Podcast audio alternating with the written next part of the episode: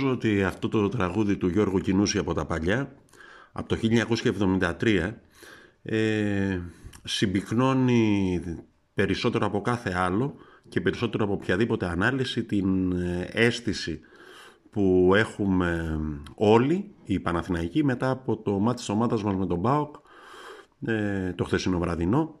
Ε, ένα μάτι στο οποίο ξαφνικά προέκυψαν ε, αλλαγές ε, ακόμα και κάτω από τα δοχάρια ε, με τον Διούδη να δηλώνει ότι δεν μπορεί να συνεχίσει λόγω έντονων ενοχλήσεων στη μέση ε, και με την απώλεια εννοείται του Κουρμπέλη. Ο Αλεξανδρόπουλος επίσης ε, είχε κάποιες μικροενοχλήσεις.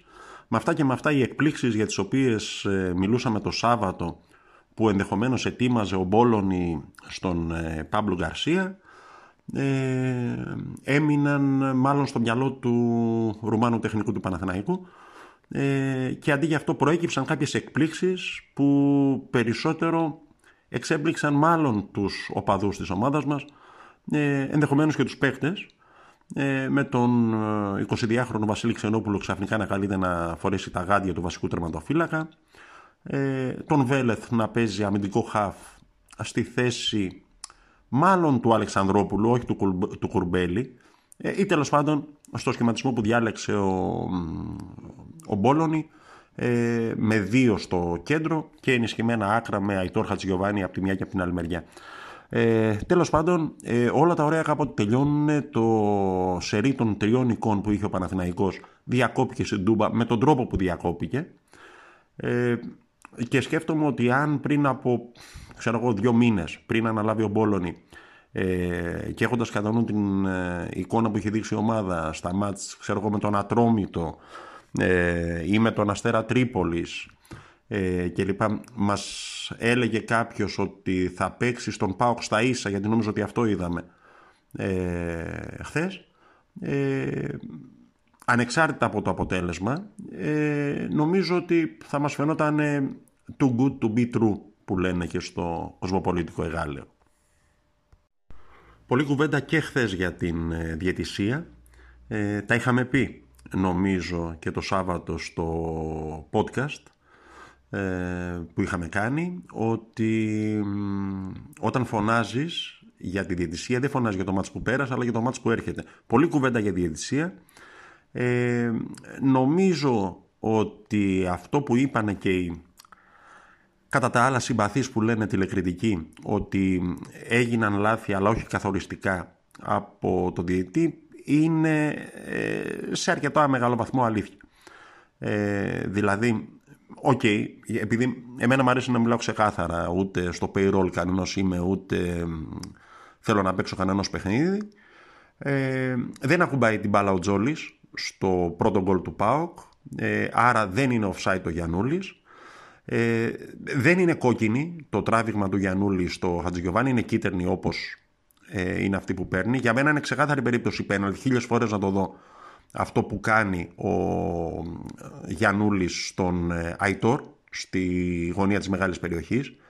Ε, είναι ένα ξεκάθαρο σπρώξιμο, χαζό αλλά πέναλτι.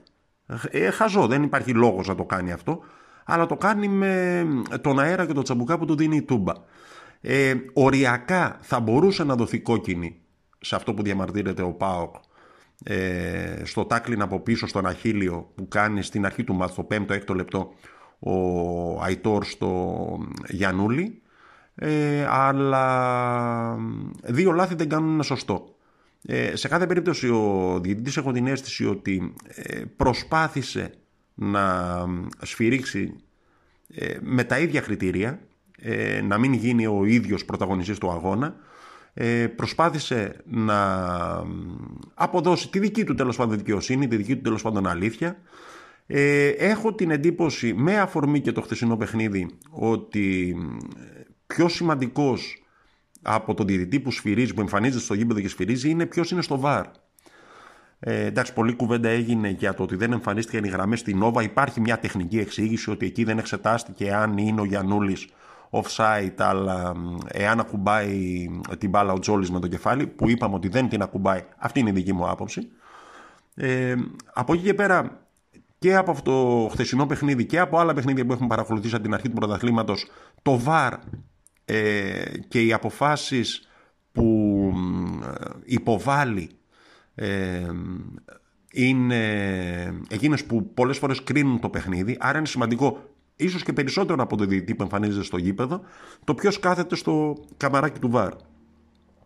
Τέλος πάντων, καλύτερο ήταν ο ΠΑΟΚ, δεν το συζητάμε, ε, με έναν Παναθηναϊκό που κατέβηκε με σημαντικές ελλείψεις, ε, αλλά παρόλα αυτά στάθηκε στο γήπεδο. Δηλαδή, αν μετά το 15 λεπτό που και ο Ξενόπουλος άρχισε να έχει καλύτερα πατήματα μέσα στο γήπεδο ε, και όταν ε, λίγο βρήκαν το ρυθμό τους οι παίκτες με τις αλλαγές που είχαν γίνει στο σύστημα ε, νομίζω ότι ο Παναθηναίκος κόντραρε τον ΠΑΟΚ δεν έφαγε πολλές φάσεις από τα άκρα εκεί που είναι η δύναμη του δικέφαλου ε, δηλαδή νομίζω ότι ο Ζίβκοβιτς ήταν ε, από τα παιχνίδια που ήταν ε, μάλλον ακίνδυνος. Ε, ο Γιαννούλης έκανε ζημιά. Ο Γιαννούλης είναι ένας παίκτης εγνωσμένης αξίας. Ε, έχω την αίσθηση ότι αν ο Αλεξανδρόπουλος ήταν καλά και μπορούσε να παίξει θα ήταν πιο πιστικός από τον Βέλεθ στο ρόλο του, στο, στη θέση 6, στο ρόλο του αμυντικού χαφ. Όπως επίσης δεν έχω και καμία αμφιβολία ότι ο Αχιλέας Πούγκορας ο οποίος πέρυσι ήταν στα αλήθεια η αποκάλυψη του πρωταθλήματος δίπλα στο Σέγκεφελτ. Ε, ο Βέλεθ θα πήγαινε πολύ καλύτερα εάν είχε ξεκινήσει αυτός. Ε, όπως είχαμε προειδεάσει και από το podcast του Σαββάτου, ε, τελικά προτιμήθηκε ο Χουάνκαρ ε, για τη θέση του αριστερού μπακ. Νομίζω όχι άδικα, με την έννοια ότι ο Χουάνκαρ είναι ε, στα αμυντικά του καθήκοντα πιο προσιλωμένος από ότι ο Ζαγαρίτης. Δεν έχει το ξεπέταγμα που έχει ο μικρός, αλλά ε, είναι ε, μάλλον πιο συνεπής αμυντικά από τον ε, Ζαγαρίτη. Ε, ούτε και ο Χουάνκαρ ήταν... νομίζω δεν κρίθηκε εκεί το παιχνίδι. Νομίζω το παιχνίδι κρίθηκε σε μια διαχρονική αδυναμία που έχουμε στα στημένα, στα στημένα χτυπήματα εννοώ ε, στα free kicks που λένε στα football manager ε, και εντάξει αυτό σε ένα βαθμό ίσως και να είναι ε, και εξηγήσιμο από τη στιγμή που υπήρχαν ανατροπές ε, στο μεσοαμυντικό μας κομμάτι. Δηλαδή δεν υπήρχε ο Διούδης ο οποίος σίγουρα κατευθύνει διαφορετικά ε, την άμυνα και στα στημένα από ότι ο Ξενόπουλος ή οποιοδήποτε λιγότερο έμπειρος τερματοφύλακας ε, και από τη στιγμή που, λείπει και ο Κουρμπέ, που έλειπε και ο Κουρμπέλης ο οποίος ε, έχει και αυτός τον τρόπο να κατευθύνει την άμυνα. Μέτριο παιχνίδι και για τον ε, ε ο οποίος ε, δεν βρήκε το χώρο, δεν, είχε, δεν ήταν στη μέρα του. είναι κατά μία έννοια ε, πιο ανησυχητικό από το ότι δεν έκανε καλή εμφάνιση ο Βιαφάνιας ε, χθες ε, αυτό που είπε ο Μπόλωνη για αυτόν στις δηλώσεις που έκανε ε, στην κάμερα της Νόβα αμέσως μετά το μάτς. Δηλαδή ότι έχει πρόβλημα χαρακτήρα. Δεν είναι κάτι το οποίο ο Μπόλωνη λέει πρώτη φορά. Δεν είναι και κάτι το οποίο είναι μυστικό για τον Βιαφάνιας ότι ναι εντάξει νιώθει λίγο ξέρω πριμαντόνα να το πούμε έτσι όπως πολύ χαρισματικοί παίκτες. Ε, από εκεί πέρα όμως σίγουρα η μουρμούρα του την ώρα της αντικατάστασής του το ότι ε, νιώθει ότι θα πρέπει να ξεκινάει και να τελειώνει ο Παναθηναϊκός ε, στα δικά του πόδια ε, και λοιπά δεν είναι καλό σημάδι. Ε, ο Μπόλον είπε ότι η διάγνωση έχει γίνει αλλά δεν, υπάρχει ακόμη, δεν έχει βρεθεί ακόμη το εμβόλιο για τον ιό.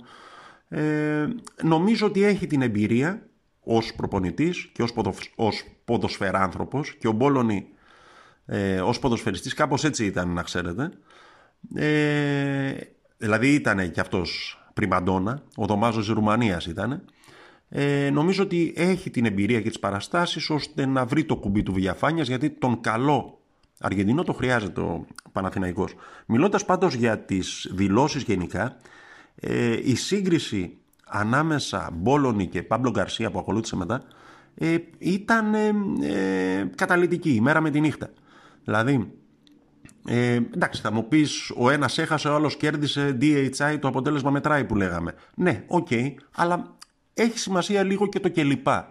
Δηλαδή, τη στιγμή που ο ένας, ο προπονητής του ηττημένου, του Παναθηναϊκού, προσπαθούσε να μιλήσει ποδοσφαιρικά ε, και εξέπεμπε, αν μου επιτρέπετε και η έκφραση, μία ε, αίσθηση ποδοσφαιρικού πολιτισμού, ε, ο Παύλο Γκαρσία βγαίνοντας με το στυλ ξέρεις του καραβοτσακισμένου έκανε κάτι δηλώσεις που νομίζω ότι μόνο με αυτό το τραγούδι ερμηνεύονται.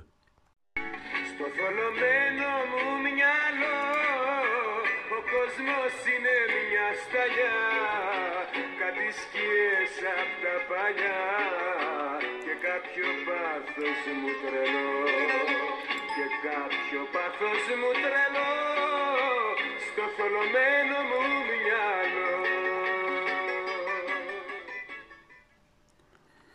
Δηλαδή κάτι για κατσαρίδες, κάτι για αυτόν που περπατάει και είναι χαμηλά. Ε, Συν ότι κάτι πρέπει να τους δίνουν εκεί πέρα, κάτι πρέπει να έχει το νερό στον πάγκο του ΠΑΟ. Δηλαδή μετά το Λουτσέσκου, με το, αυτό που είχε γίνει και viral, ότι για μένα έχουμε δύο νίκες. Τώρα βγήκε χθες ο Γκαρσία, ο οποίος είναι αξιοσέβαστος και ως ποδοσφαιριστής, αλίμονο. Δηλαδή δεν περιμένει να το αποδώσουμε εμείς γαλόνια. Έχει παίξει στη Ρεάλ, στην Ίντερ κλπ. Ε, βγαίνει λοιπόν ο Παύλο Γκαρσία και κάνει κάτι δηλώσεις ε, που χρήζουν μετάφρασης. Δηλαδή, ποιοι είναι αυτοί που περπατάνε σκυφτά, ε, ποιοι, γιατί έχει πέντε νίκες ο Πάοχ που τις βρήκε, ε, δηλαδή, δεν ξέρω δηλαδή τι παθαίνουν. Εντάξει, τα αποτελέσματα είναι ξεκάθαρα. Είναι για όλους. Δηλαδή, το καλό και το κακό του αθλητισμού είναι ότι υπάρχει μεζούρα, υπάρχει ζυγαριά. Ξέρουμε στο τέλος του αγώνα ποιος έχει κερδίσει. Δεν μπορεί να βγεις για να λες «Για μένα έχω κερδίσει» και να έχεις χάσει. Δηλαδή, φανταστείτε πόσο αστείο θα ήταν να έβγαινε ο Μπόλωνη και να έλεγε «Για μένα, επειδή κάναμε καλή εμφάνιση στο ΜΠΑΟΚ, κερδίσαμε». Αυτό μπορεί να το πεις, ξέρεις, στην παρέα, πίνοντας ρακόμελα και να είναι μια χαρά. Αλλά δεν μπορεί να το λες έχοντας μια θεσμική ιδιότητα να είσαι προπονητής μιας ομάδας. Δηλαδή είναι παράξενο όλα αυτά τα πράγματα. Τέλος πάντων, ε, νομίζω ότι το τελευταίο παιχνίδι της χρονιάς του 2020 για να κλείσουμε λίγο και όλη αυτή την ε, κουβέντα ε, είναι ένα παιχνίδι που συμπυκνώνει την ε, εικόνα του Παναθηναϊκού συνολικά στη χρονιά. Δηλαδή είναι μια ομάδα που προσπαθεί, καταθέτει πράγματα στο γήπεδο, ε, όχι πάντα με τον καλύτερο τρόπο ή όχι πάντα με τον πιο οργανωμένο τρόπο ε, και το τελικό αποτέλεσμα είναι κάτι να λείπει. Ε, σαν να του λείπει η κρίσιμη εκείνη ποιότητα ή η κρίσιμη εκείνη ποσότητα. Γιατί ε, η, σε άλλη ομάδα ενδεχομένως οι απουσίες δύο παιχτών όπως ήταν, τριών παιχτών όπως ήταν ε, χθες οι απουσίες του Διούδη, του Κουρμπέλη και του Αλεξανδρόπουλου ε, να μπορούσαν να καλυφθούν εκ των έσω. Στον Παναθηναίκο εκ του αποτελέσματος κρίνοντας δεν καλύφθησαν. Ε, κάτι του λείπει. Ε, ας ελπίσουμε το 2021 να το φέρει αυτό το κάτι που λείπει στον Παναθηναϊκό ε, για να είμαστε όλοι λίγο καλύτερα ε, να κλείσω με κάτι που είπε ο Ντίνος ο Καλαμπάκος, ο Παναθηναϊκών φρονημάτων προπονητής του Μεσολογίου, που έβαλε δύσκολα χθες στην ομάδα μας, στο μπάσκετ, δηλαδή κερδίσαμε ουσιαστικά με την απόδοσή μας τα τελευταία τρία λεπτά, ε, κάποια στιγμή το Μεσολόγιο προηγήθηκε 62-61 και ο Ντίνος Καλαμπάκος, ο οποίος όπως θα θυμούνται και όσοι τον είχαν γνωρίσει από τα χρόνια του Παγκρατίου, είναι Παναθηναϊκός, περισσότερο από πολλούς, ε, είχε πει ας περιμένουμε ε, λίγο, ε, ας μην γκρινιάζουμε, ε, δίνοντας προφανώς αθελά του και μία σπόντα για τον τίτλο του podcast ε, του δικού μας, ότι η γκρίνια φέρνει γκίνια. Είναι το μόνο πράγμα που δεν χρειάζεται ο Παναθηναϊκός ούτε σήμερα, ούτε αύριο, ούτε ποτέ. Είμαι ο Τάκης Σιρτσόνης. Μιλήσαμε σήμερα μια μέρα ε, όχι και τόσο ηλιόλουστη ε, για τον ε, Παναθηναϊκό, για την ομάδα μας. Ε, γκρίνια φέρνει γκίνια από την ούτως ή άλλως αγαπημένη ιστοσελίδα παναθηναϊκός24.gr. Τα ξαναλέμε.